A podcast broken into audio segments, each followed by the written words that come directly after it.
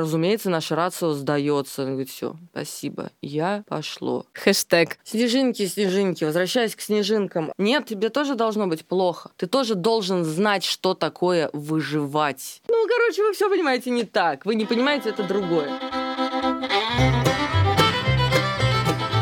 Здравствуйте, дорогие подкасты-слушатели.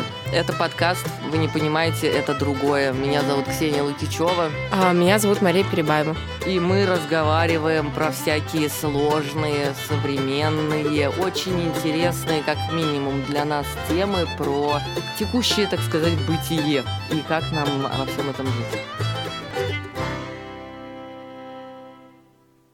Сегодня, сегодня мы хотим поговорить, обсудить поколение снежинок. Термин, который появился в начале 2000-х годов, очень слабенько из книжки Чака Паланика «Бойцовский клуб», а потом закрепился в 2016 году в газете Financial Times и словарем Мириам Вебстер «Snowflakes Generation» стало словом года. Последние годы это слово пришло в Россию, и в основном им обозначают опять же, возвращаясь э, к бойцовскому клубу, это слово, которое обозначает кризис мира силы, такого маскулинного мира, и приход вот этих э, зумеров из мемов про Сибаину Качка и грустненького Сибаину. Вот грустненький Сибаин — это как раз типичная снежинка. Ты все равно так комплиментарно это описала, уход маскулинного мира, приход вот этого всего. Словом снежинка обозначают оскорбительно, пренебрежительно, представительно нового нового поколения, который весь такой уникальный и хрупкий, как снежиночка. И это в России точно используется ну, в уничижительном смысле. Ксюш, просто справедливости ради нужно сказать, что сам термин «новая этика», которым мы обозначили свой подкаст, тоже в основном в России используется в уничижительном смысле. И большинство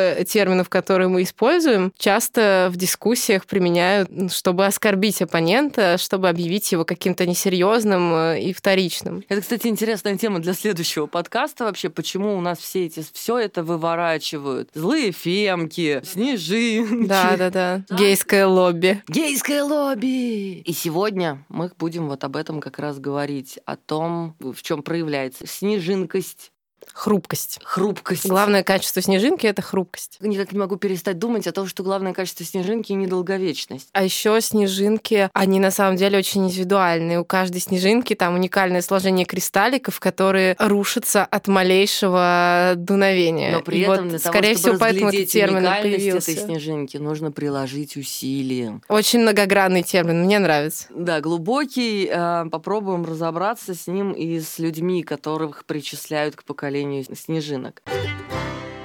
Каждый раз, когда мы готовимся, громко прозвучало, каждый раз, когда мы готовимся к записи подкаста, в третий раз мы готовились к записи этого подкаста, я беру просто словосочетание, которое обозначает нашу тему, тему разговора, и прогоняю его через Google, мало ли что всплывет. И когда готовились к этому выпуску, мне всплыло вообще потрясающе. Мне всплыла статья, прямо вот она третьей или четвертой строкой в результате поисков была. А, статья э, из журнала «Домашний очаг».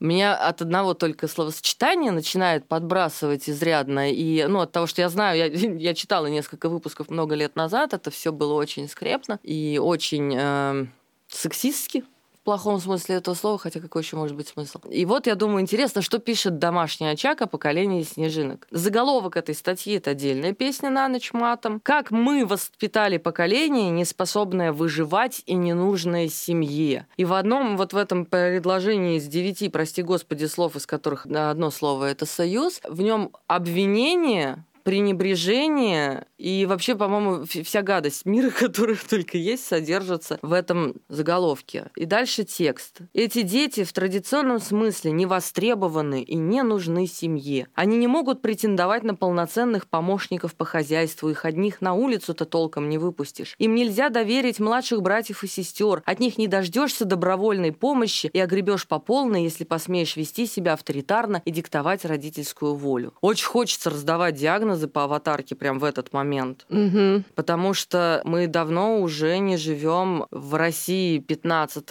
века, когда дети нужны были как бесплатная рабочая сила. Ну и даже 19 и 20 века. Серьезно, мы все еще рожаем детей для того, чтобы они нам помогали. Я думала, мы рожаем детей для того, чтобы их любить. У нас тут дискуссии сразу уходят в то, для чего мы рожаем детей. Мне кажется, это тоже такая отдельная история про репродуктивную философию 21 века. Понятно, что журнал «Домашний очаг» тут выступает максимально скрепным, причем он там обвиняет и матерей этим, этим заголовком, да, ну, преимущественно матерей, и детей, которые выросли не такими. И волю им, понимаешь, да. авторитарно с ними вести себя нельзя, и волю диктовать свою тоже нельзя. Представляешь, какое безобразие? Невозможно, мерзкое поколение. Аж поперхнулась такие характерные признаки снежинок, которые отмечают и те, кто их защищает, и оппоненты в лице, например, журнала «Домашний очаг». Но есть и более, кстати, более серьезные основательные оппоненты. Все отмечают то, что это высокая чувствительность. В первую очередь это чувствительность к насилию и неравенству. Что этот термин часто используется в американской консервативной политической риторике, то есть он очень политизированный на самом деле, и он используется как аргумент против э, молодых молодых людей, которые свои личные переживания придают им политическое значение. То поколение, которое всерьез плакало, когда избрали Трампа, вот что-то такое. Потому что он сексист, гомофоб э, и расист. И расист, да. Что это самые страшные слова для поколения снежинок, и это слова, которые оскорбляют их лично. Это всегда очень такое близкое к телу оскорбление. На русском языке информации об этом довольно мало, но мне э, несколько месяцев назад попадалась прекрасная прекрасная дискуссия. Это была изначально фейсбучная дискуссия, которую опубликовали в журнале Харьковского института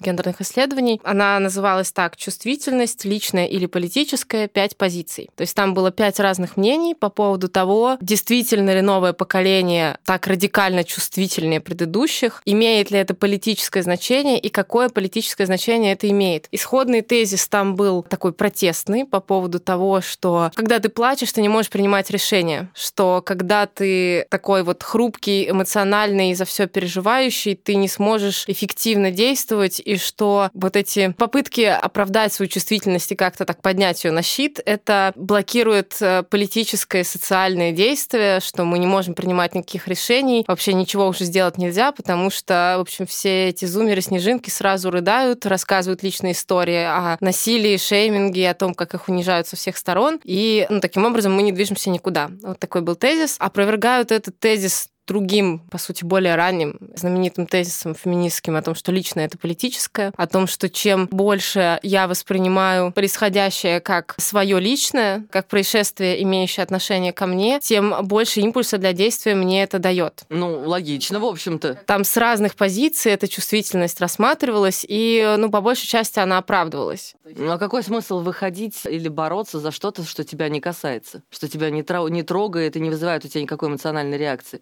И вообще мне не нравится вот эта вот э, штука, если у тебя эмоции, ты не можешь принять решение. Самые классные решения в своей жизни я принимала под эмоциями. Там ставится под сомнение само исходное положение о том, что рациональное, оно превалирует, что рациональным быть лучше, потому что люди, которые противостоят вот этому движению чувствительности, скажем так, которые считают его блокирующим социальное и политическое действие, они говорят о том, что мы перестали быть рациональными, на что им отвечают, а почему мы должны быть рациональными? Действительно ли это лучше? То есть это настолько укоренившаяся норма, что даже вступая в спор, такой, казалось бы, довольно фундаментальный, мы зачастую не ставим ее под сомнение. И вот там предлагается поставить ее под сомнение. Я совершенно согласна с тем, что нужно ставить такие вещи под сомнение, потому что, да, мы, правда, перестали быть рациональными, и отчасти, слава богу, что это произошло, потому что иначе человечество давно бы уже съехало с катушек. Много лет назад, когда я впервые начинала изучать тему психологии коммуникаций, у меня по этому поводу есть целый цикл лекций, некоторые из них мне даже нравятся, и первой лекции в этом цикле, или одной из первых, была лекция про эмоции в коммуникации с точки зрения нейробиологии. Вот нейромедиаторы, которые там нами управляют, э, нашим угу. физическим состоянием и нашим эмоциональным состоянием в том числе управляют пять штук. И когда я подводила людей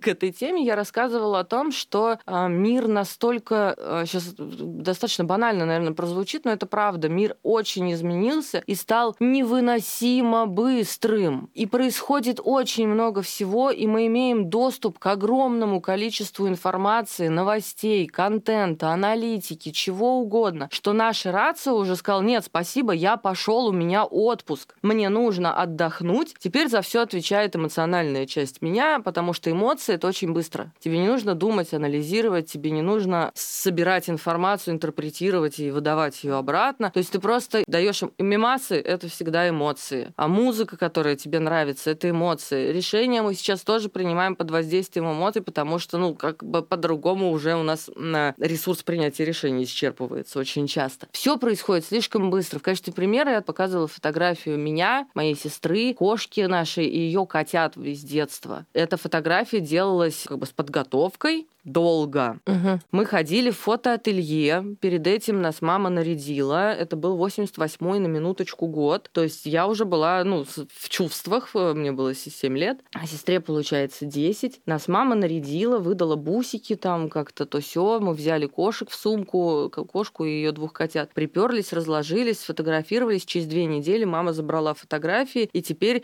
избранным людям, которые попадают к ней домой, и она вдруг вспоминает про фотоальбом, только вот видна эта фото фоточка. Прошло меньше 30 лет, гораздо меньше 25. Мы получили возможность гадить нашими котиками в интернет ежеминутно и получать мгновенный фидбэк. Фотографии не нужно больше лежать 25 лет в фотоальбоме и ждать, когда залет ну, какого-нибудь гостя она настигнет. И э, это маленький пример, который иллюстрирует глобальные изменения. То есть тот путь, который человечество преодолело условно от огня до колеса, э, там, от колеса до конвейерного производства, от конвейерного производства до технологичного современного общества. Ну, то есть все очень сокращается, и мы теперь за пять лет пробегаем тот путь, который человечество проходило за несколько веков. Разумеется, наша рацио сдается. Он говорит, все, спасибо, я пошло и говорить, что нет, рациональный подход лучше, мне кажется, это немножечко самонадеянно. Может быть, он, конечно, и лучше, но, во-первых, нам никто не объяснит, и это все будут ну, всегда какие-то умозаключения отдельных личностей. А во-вторых,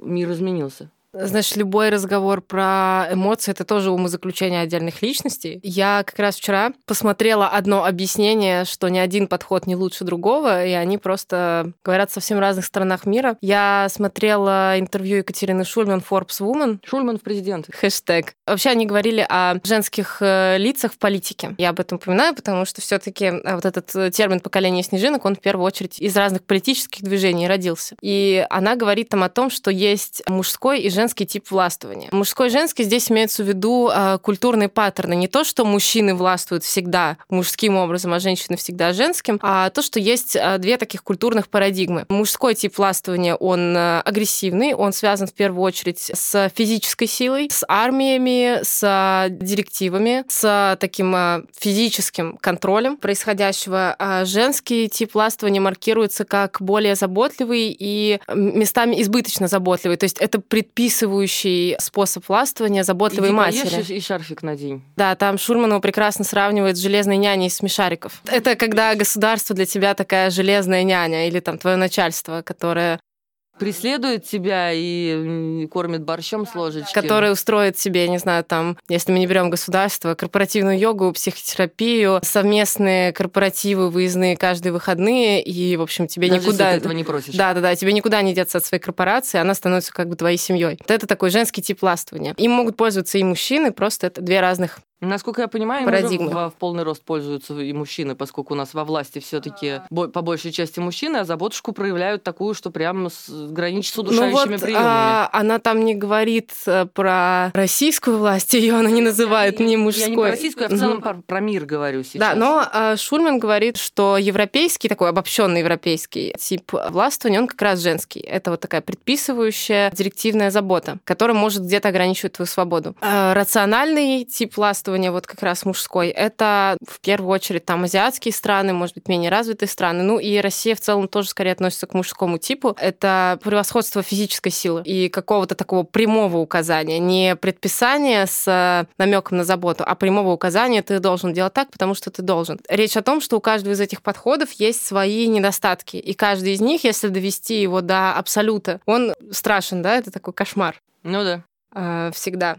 Что няня, что вот эта вот сильная рука. А, да, всегда... но получается, что вот эту вот снежинковость, вот эту хрупкость, ее еще связывают с феминизацией, вот с таким женским э, культурным паттерном. И, может быть, здесь уместно вспомнить претензии там условного так, дедушки, да, там чьего-то дедушки, который говорит, типа, о, мужики нынче пошли не мужики, все вот как девчонки, типа про то, что там мальчик тоже может расплакаться, он тоже может как-то там миленько одеваться, он тоже может быть чувствителен к происходящему, но в целом это называется такой феминизацией культуры культуры, а не людей, а скорее культуры. А, да, возможно. Я сейчас наверняка очень сильно упрощаю, но мне кажется, это связано во многом поколение, появление поколения снежинок в России связано с тем, что институт брака, оказавшийся в советские времена незыблемым, слава богу, оказался зыблемым, и мучиться 40 лет рядом с нелюбимым человеком больше не обязательно. 40 это еще если повезет. И, но это повлекло за собой другую историю. Россию воспитывают матери-одиночки. Я бы, конечно, здесь не проводила такую прямую связь. Очень хочется. Можно? Ну, если хочется, то ты проводи. У меня такая скомин про то, что вот э,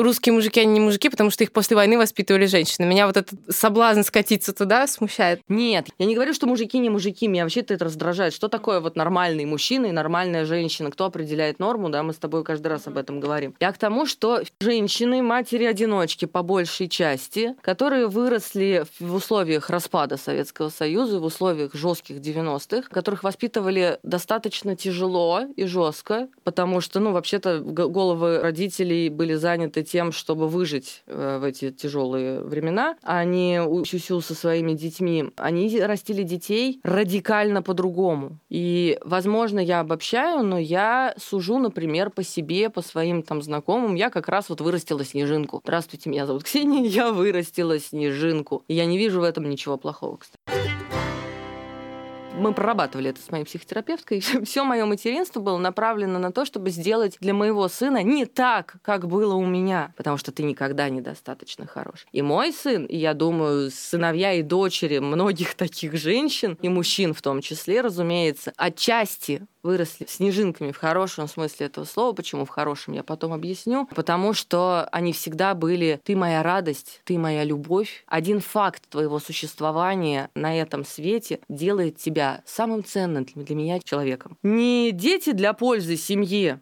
а дети, которых любят. И когда тебя любят, и когда ты осознаешь свою ценность э, на самом базовом уровне, люблю личные истории, извините меня, пожалуйста, Матвею было три года, и он спросил у меня, трехлетний мальчик, мама, а ты меня любишь? Я говорю, больше всех на свете. Он так хитренько посмотрел на меня и говорит, даже когда я балуюсь? Я сказала, даже когда ты балуешься. И такое ощущение, что с тех пор он просто перестал в этом сомневаться. И начал творить любую дичь вообще. Мама все равно любит. Ну, нам такого не говорили, мне кажется. Может, я помню неправильно. Мне, кстати, так говорили. Но я еще выросла в неблагополучные времена. Толком не помню, но я пересматриваю детские фотографии и понимаю, что вокруг был то есть наш дом выглядит, как будто мы пережили бомбежку только что и укрываемся каким-то тряпьем. Вот. То есть мне знакома эта ситуация, когда нужно быть сильной, когда нужно быть классной, когда нужно не сдаваться. И для меня вот эта снежинковость и хрупкость, я ее каждый раз в себе обнаруживаю с удивлением. Те моменты, когда я идентифицирую себя с грустным Сибаину, который говорит, надеюсь, кому-нибудь нравится мой ТикТок. Вот, и вот когда,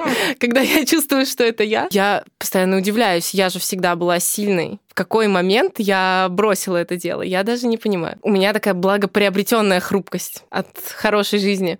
Но я вижу, например, ровесников своего младшего братишки, которому сейчас 14 лет, он, его ровесники, там ребята, с которыми он дружит, такое ощущение, что у них вот эта чувствительность, вот эта а, восприимчивость, она какая-то встроенная. То есть как будто бы она вообще не зависит от условий, от того, что им говорят, от условий, в которых они находятся. Возможно, я ошибаюсь. Но, например, у меня есть знакомая девочка-подросток, и она ведет свой блог. Как-то я случайно наткнулась на него в соцсетях. Сначала это было немножечко смешно, потому что она явно начиталась каких-то классных блогеров там в Инстаграме, Инстаграме насмотрелась ТикТок, у нее там кей-поп, BTS, моя челочка. Вроде бы это все там смешно, типа, ребята, принимайте себя и любите себя. Сначала это звучит как банальность, но потом я поняла, что мне в 14 лет было все это абсолютно недоступно, потому что эта девочка говорит о стигматизации своей внешности. У нее такой азиатский тип лица, и она говорила о том, что ее дразнили, а вот теперь она одевается как ее корейские теперь. кумиры, да, и она в тренде. Она говорит про романтизацию психических заболеваний, про то, что вот если вам поставили какой-то диагноз, поверьте, это вовсе не весело, это все не так классно, депрессия это не романтично, и может быть это как-то подражательно, но меня просто поражает. А, мне кажется, что я с какими-то людьми из будущего общаюсь, что у них это происходит само собой. Что ей не нужно сворачивать горы ради этого. Она просто понимает, что все достойны любви, что романтизировать проблемы не стоит, что их нужно признавать, что себя нужно принимать. Вот такие простые вещи. Мне кажется, мне кажется это вполне искренне. Да, я не сомневаюсь в том, что это искренне. И меня поражает то, что у нее так легко это получается. Ты говоришь, что я же всегда была сильная. Я замечаю в себе снежинкость, но угу. я же всегда была сильной. Мне кажется, немного некорректно говорить о том, что вот есть сильные, а есть снежинки. Мне кажется, что вот эти вот зумеры-снежиночки, ты в том числе, не слабые. Ты говоришь про эту девочку, в которую это встроено, дано с рождения, там, условно, ну, или не, не с рождения, но естественным образом, про своего братишку, его друзей. И это на самом деле потрясающе. Я смотрю на товарищей, на подростков, на зумеров, и я восхищаюсь ими бесконечно, потому что они умеют сказать «нет». У нас нельзя было говорить «нет». Если тебе взрослый сказал делать, вообще никого не волновало, хочешь ты это, что ты по этому поводу думаешь. Тебе сказали, значит, надо делать. Ребенок нынешний может сказать «нет» и это прекрасно. Он может сказать, я не такой, со мной так нельзя. И это потрясающе. То есть вообще-то эти В этом люди огромная сила. отстаивают границы и делают это потрясающе эффективно. Я считаю, что снежинки, они же еще и будучи такими хрупкими и недолговечными, хотя в Казани 5,5 месяцев снег лежит, они выживают. Это ли не чудо? Молодцы. Я в восторге. Мне кажется, ты сегодня защитник зумеров, а я... Я всегда защитник зумеров. В какой-то веке... Сегодня я адвокат дьявола. Мне интересно, что ты говорила про слабость, да, про то, что это не слабость, а сила. Да. Но, по сути, проявляем эту силу мы по довольно ничтожным поводам. Типа, не хочу, чтобы убирались в моей комнате. Я понимаю сила, когда ты там повел за собой войско или там, не знаю, пошел медведю, принес в семью. Вот это сила. Мне кажется, вы мыслите стереотипами, Мария Леонидовна. Да, я сейчас целенаправленно мыслю стереотипами. Я про что? Если одно из движений вот этой чувствительности, оно про то, чтобы принимать себя, даже в случае, если ты действительно не можешь чего-то сделать. То есть, кроме силы сказать нет, есть еще сила принять то, что ты не можешь сказать да. Принять какой-то свой недостаток э, ресурсов. Ну да. И назвать этот недостаток. Да, и назвать его. Но называем мы это обычно специфическими словами. Мы говорим, это мои ментальные особенности, это мои физические отличия, мое состояние. И мы как-то эфемистично так это обозначаем. И мне интересно, а не придем ли мы к тому, что перестанем называть вещи своими именами. То есть я не могу сказать, что я болею, я говорю, что у меня есть физические отличия, там, внешние отличия, например. Вот весь этот толерантный язык, который тоже в России много ругают, он же тоже в каком-то смысле призван оберегать наше чувствительное эго. Да. Не начнем ли мы его оберегать настолько, что забудем, нет. что подразумевали? Мне кажется, нет, и у меня будет откат, обязательно будет откат. Просто, блин, все происходит постепенно, потому что если сейчас все резко изменится, да, она там развернется на 270 градусов, и теперь мы побежим там под, под острым углом к тому месту, где мы бежали раньше, это будет очень тяжело воспринять. Люди не любят перемены, боятся их и всячески откладывают. И поэтому э, такие вот эфемистичные штучечки, штучки, деликатные, мягкие, простите, извините, расшаркивания, они помогают постепенно принять эти перемены. У меня есть потрясающая аналогия с бодипозитивом, потому что если раньше человечество начало наконец-то замечать, что в мире существуют не только женщины размера XS и S и все остальные, этих женщин начали так стыдливо, деликатно называть плюс сайз. Ну, то есть все равно нормативность осталась. Вот это сайз, а вот это плюс. Плюс сайз, да-да-да. Но плюс это так позитивно, да? Да. Женщины и мужчины про себя говорят. У меня есть э, небольшие проблемы с лишним весом. Или я не толстый, я пушистый У меня кость широкая, да? Там Широкая шу... кость это золотой фонд. Да, шуточками прикрывают все это. Или там э, фигура Венеры. Даже Владимир Семенович Высоцкий пел песню «Мне бабы нравятся с фигурой Венеры». Извиняюсь. Ну, вот прям так и пел. Ну, то есть этих названий, э, не называющих прямо Можно просто играть человека... в игру «Кто да, больше». Ну, то есть мы можем здесь часа на полтора еще задержаться и попридумывать новые эвфемизмы. Сейчас женщины и мужчины из бодипозитива отстаивают свое право называться толстыми я толстая, и это окей. Сейчас пытаются снять стигму со слова толстый, потому что это же просто слово. Короткий, длинный, худой, толстый, зеленоглазый, кореглазый, нос с горбинкой, нос прямой, худой, толстый. В чем проблема-то вообще? И тут точно так же. Сейчас, когда мы только начали говорить о том, что мы хрупкие снежинки, о том, что у нас вообще-то, ну, деликатное наше э, внутреннее состояние, и надо к нам вот бережно здесь и здесь, сказать слово «я болею» болею, у меня болеет душа. Ну вот для меня, например, да. это очень сложно. Да, потому что слово больной стигматизировано. Если больной, значит ненормальный. А еще это призыв к лечению. То есть если больной, значит тебе Полечи, нужно что-то срочно с этим делать, да. Ты можешь, люди говорят, болеешь, заразный. Ты еще можешь быть заразным, ты можешь быть каким угодно, ты можешь быть неприятным от этой болезни. А если у тебя небольшие физические особенности, ну то как бы, я думаю, что с годами словарь вернется к прямому называнию того, что происходит. Я болею. У меня там, я не знаю, аллергический дерматит, поэтому у меня вот так выглядят руки. Или у меня депрессия, у меня болеет душа. И это будет, я надеюсь, нормально. Но до этого еще далеко, потому что даже быть толстым все еще ненормально. И каждый раз, когда мы выпускаем какую-нибудь статью про бодипозитив на НД, мы потом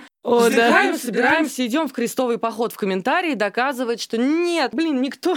Ну, короче, вы все понимаете не так. Вы не понимаете, это другое. Э, я же, например, когда пишу про это, я смотрю на тексты. Я понимаю, что уже миллион текстов написано про бодипозитив в ключе, что быть толстой — это нормально. Или толстым. Да, да, да. И мне хочется пойти дальше и сказать, что это не важно, толстый ты или нет. Вообще, но, давайте... Но большая часть общества все еще находится на первой ступени. Погружаясь в этот счастливый мир будущего в своем тексте, потом вылезаю в э, страшную реальность, где подборку бодипозитивных брендов, например, да, это же тот текст, который мы, по сути, обсуждаем. Обложки журнала «Космополит». Да, да, да. Ну, там, например, в этой подборке у нас была одежда для детей с ДЦП, что никак не связано с э, тем, толстый или худой. Или... Но обсуждали именно толстый Удобная или худой. мусульманская одежда, да, но э, в чате у нас потом всю ночь и утром, когда я проснулась, у нас все еще продолжалось обсуждение, а можно ли женщинам быть толстыми. Притом, да, то есть вопрос касался только женщин. Большими буквами было написано в начале, что не важно. Да, размер тела не важен вообще.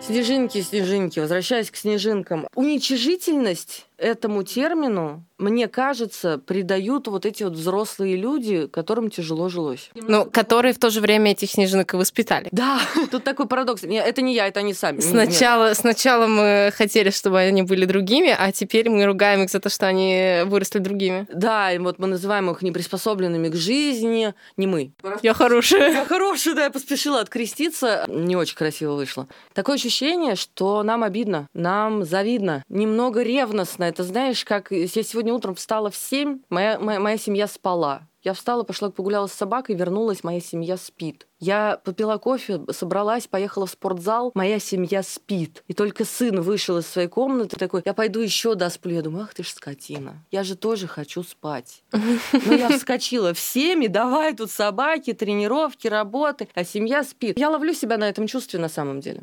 Что мне просто обидно. А что, так можно было? Я хотя бы это осознаю. А есть люди, которые такое ощущение, как дедовщина в армии. Я через это прошел, и ты должен через это пройти. Как это ты собираешься увернуться? Ты офигел, что ли? Нет, тебе тоже должно быть плохо. Ты тоже должен знать, что такое выживать, быть без присмотра, быть оставленным. А надо ли это человеку на самом деле? То есть какое-то формирующее влияние оказывает вот эта вот оставленность? Наверное, оказывает. Воспитываем а, людей, которых не можем принять. Невозможно смириться с тем, что они вот такие вот существуют. Да, то есть так получается, что ты, короче, растил, старался, а потом такой, вообще-то я рассчитывал на другое. Ну-ка, быстро стань таким, как, каким мне надо. В каком смысле это вечная история про воспитание? Да. Тут еще то, что сейчас а, при любом удобном подобном случае припоминают 90-е. А, Ну, но окей, модно, да, сейчас, да. окей, я э, была, я только родилась в 90-е, но я сама особенно не помню, да, что происходило. Но при этом есть э, другой, еще более значимый культурный паттерн, есть Великая Отечественная война. О, боже, да! Потому что люди в войну за хлеб дрались, а ты почему-то не дерешься, а сидишь в своей комнате и Яндекс доставку, значит, себе заказываешь. Разбаловались это называется. Да. При этом, что самое любопытное, говорят это люди, которые, ну, у нас осталось очень мало людей, которые реально помнят войну на самом деле. Ну, да. Как правило, люди, которые это говорят, родились уже после. То есть для них эта война примерно то же самое, что для меня 90-е. То есть это что-то такое, о чем мне рассказывали. Да? Я родилась после всех значимых событий. Я думаю, общее место у многих людей плюс-минус моего поколения. Значит, во-первых, есть надо было всегда с хлебом, потому что так сытнее. Мгм. А если ты не доел, то, значит, в блокадном Ленинграде 40 грамм или сколько, я не помню, к сожалению, норму хлеба там в самые тяжелые дни, норму выдачи хлеба в одни руки на одного человека по карточкам. В блокадном Ленинграде, значит, так было, а ты тут едой разбрасываешься. Но я уже, слава богу, слава всему, слава советскому народу, я не в блокадном Ленинграде. Почему мы всегда должны жить прошлым? При этом ты да, родилась довольно далеко от него. Моя мама уже после войны родилась. Это больше культурный паттерн, чем непосредственный опыт. И мы Я впитываем, и так. такие, и, и да- а, окей, вот дали штучку, неси, и мы несем. А подумать о том, откуда она и куда нас ведет, это, конечно, это нужно уже усилия какие-то над собой. Ну, в общем, да, наверное, этот страх э, старшего поколения перед хрупкостью, он про то, что как же они выживут, если вдруг что-то случится. А еще это обвинение молодежи в индивидуализме. Ну, то есть странно, конечно, выставлять это как обвинение, потому что это путь, по которому движется человечество. С этим ничего не сделаешь не повернешь вспять. Мы становимся Абсолютно. индивидуальными, автономными, потому что мы, в принципе, можем жить, ощущая себя в одиночестве, скажем так. Хотя на самом деле, даже если я сижу в своей квартире, там таксист, который меня возит, и там тот, кто приносит мне доставку, там люди, с которыми я созваниваюсь в Zoom, это тоже мой социум, да, условно. То есть нельзя сказать, что мы прям совсем можем выжить в одиночку. Мне кажется, что человек существо социальное, и общество нам нужно хоть какое-то. Да, но вот эти обвинения в индивидуализации, они все равно э, присутствуют. И мне кажется, что тут как раз эта хрупкость и чувствительность это очень перспективный кейс, потому что на фоне вот этого отстаивания личных границ, вот этой ценности там самости,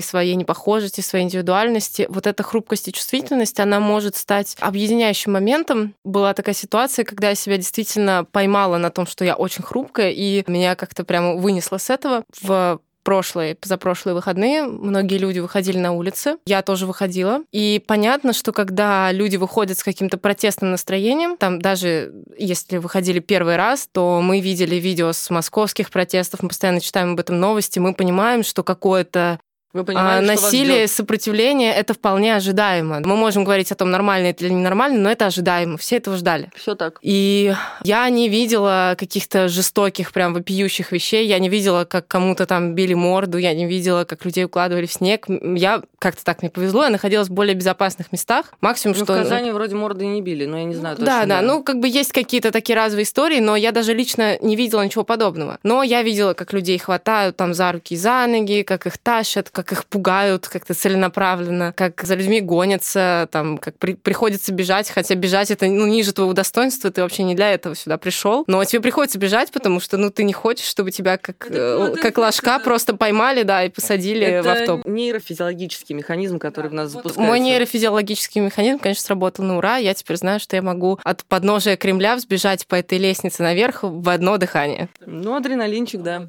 Но что поразило меня? В тот момент мне не было тяжело, ну, все были немножко так на драйве, на таком адреналине, но потом мне было очень плохо, и несколько дней я просто я не могла прийти в себя. Вот эти две недели для меня прошли в каком-то кошмаре. И я выловила у себя вот эту мысль, что мне очень страшно от того, что я увидела, как над людьми совершается насилие. Я даже не могу сказать бьют. Ну, то есть их, их хватают за руки и запихивают в Да, автозак. я видела, как над людьми как совершается прилично, насилие. но это насилие. Это неприлично. Это не то, что я могу спокойно пережить. Я понимаю, о чем ты, но тем не менее, ну, как бы в, в рамках их должностных инструкций это окей. Да, да, да. Но это все равно насилие, потому что хватают людей. И оказываясь в интернете и читая бесконечные новости, мне просто не успевали, не успевали стали появляться новости в Телеграме, они все были прочитаны мгновенно, я поняла, что это беспокоит очень многих. То есть помимо каких-то правовых гражданских требований, а, нас объединило всех, потому что требования и представления о том, как должно быть у нас разные, и негодование и боль у нас тоже у всех разные. Но как будто бы мы все понимаем, что насилие — это не ок, и мы настолько переживаем за это. То есть вот эти бесконечные цифры, сколько задержанных. Фотографии Сахарова. Снежинки оказались в СИЗО и возмущаются отсутствием приватности в туалетах. И это ведь не вопрос про чисто про такое э, физиологическое удобство, да? Это вопрос, опять же, личных границ, да? Я а, хочу писать, чтобы меня никто не В воскресенье видел. я Добро проходила по площади Свободы как раз в самый такой момент э, пиковый. Там стояли заграждения, и там стояли две девушки, которые хотели перейти дорогу, и такой пожилой полицейский, он как-то их а, так по-дедовски так, типа, ой, отойдите, девчонки, не, не стойте тут, не ходите. И он как-то взял ее так за плечо и а, так вот э, она, немножечко. да, а, она, то есть она пыталась идти вперед, и он как-то ее так вот, типа, иди, иди отсюда, вот, ну, как-то так, грубовато. Девушка вспылила, она сказала, вы не имеете права меня так трогать. И я понимаю, что этот полицейский опешил, потому что там не было толпы на тот момент, там было реально три человека, и он такой, да иди, иди, типа, ты что? Он не, он не понимал, что он делает не так. Вот. И я, конечно, ну, не сторонник вести себя так с полицейскими, но я понимаю негодование этой девушки, и я понимаю, что Uh, это не ок, когда ты не привык, что тебя обнимают без, без своего спроса, разрешения, да. да. И тут uh, какой-то, значит, дедок Левый в форме, да, он, он тебя за плечо хватает. Это uh, вот. И еще я подумала о том, что для людей старшего поколения, для тех людей, которые все сравнивают с 90-ми, это вообще ничто, это вообще не насилие. Типа, ну, подумаешь, ну, сказали, убирайся, ну, типа... Потрогали за плечи. Да, типа, либо убирайся, либо лезь на пролом. Нос типа, сломали, тут... все нормально. Да, да, да. да. А нос типа, сломали, ничего варианта. заживет. Примерно так. Потому что если ты борешься, ты уж борешься. И мне кажется, что в этом разница. Я сейчас даже не о текущих митингах, а вообще о социальной борьбе в наше время, что когда ты борешься за все хорошее, ты не обязан переживать все плохое. Но есть ощущение, что придется. Но даже если тебе придется, должно быть понимание того, что это ненормально. Ну, то есть оно есть, это понимание. И эта буря негодования, вызванная происходящим у самых разных людей, она как будто бы про то, что мы против, чтобы с людьми так обращались. Мы возмущены таким неуважением человеческого достоинства. И как будто бы это не про политику в том смысле, что это не про конкретный государственный строй, там, не про выборы, не про парламент или не парламент, но это в то же время очень политическая мысль. Она политическая в каком-то более философском смысле. В общем, для меня это такая важная история, что чувствительность — это объединяющий момент, который на самом деле делает нас э, гораздо сильнее. Пожалуй. Красиво закольцевала композицию Маша. Получается, что мы с тобой не выступали друг против друга, мы не спорили, ничего не доказывали. Мы люди разных поколений, но при этом мы на одной стране, и никто из нас не видит в снежинках ничего плохого, все видят только хорошее. Это прикольно. И я бы хотела, не знаю, закончить, не закончить, как получится. Мне тут пришла в голову мысль, что в этом году Возраст молодежи в России сдвинули. Теперь молодым считается человек до 35 лет. Пару лет назад, по-моему, это произошло по недавним свежим нормам Всемирной организации здравоохранения. Молодой человек, если я правильно помню, где-то я недавно слышала про 43, потому что у меня всегда в голове было 45, вот последние эти годы, и это прям молодой человек теперь до 45, и только потом начинается зрелость. И вот я думаю, если молодой возраст сдвигается, то почему нельзя сдвинуть возраст детства? Почему нельзя быть ребенком чуть подольше? Чем были, скажем, мы. Вот эти вот поколения восьмилеток с ключами на веревочке. 13 лет уже работать, 15 колледж. Да, и вот ключ на веревочке, 8 лет, минус 30, и ты едешь в музыкалку на другой конец города одна. Как это было страшно на самом деле. И очень одиноко и грустно. Почему де- нашим детям нельзя быть детьми подольше? Я только за. Снежинки, держитесь.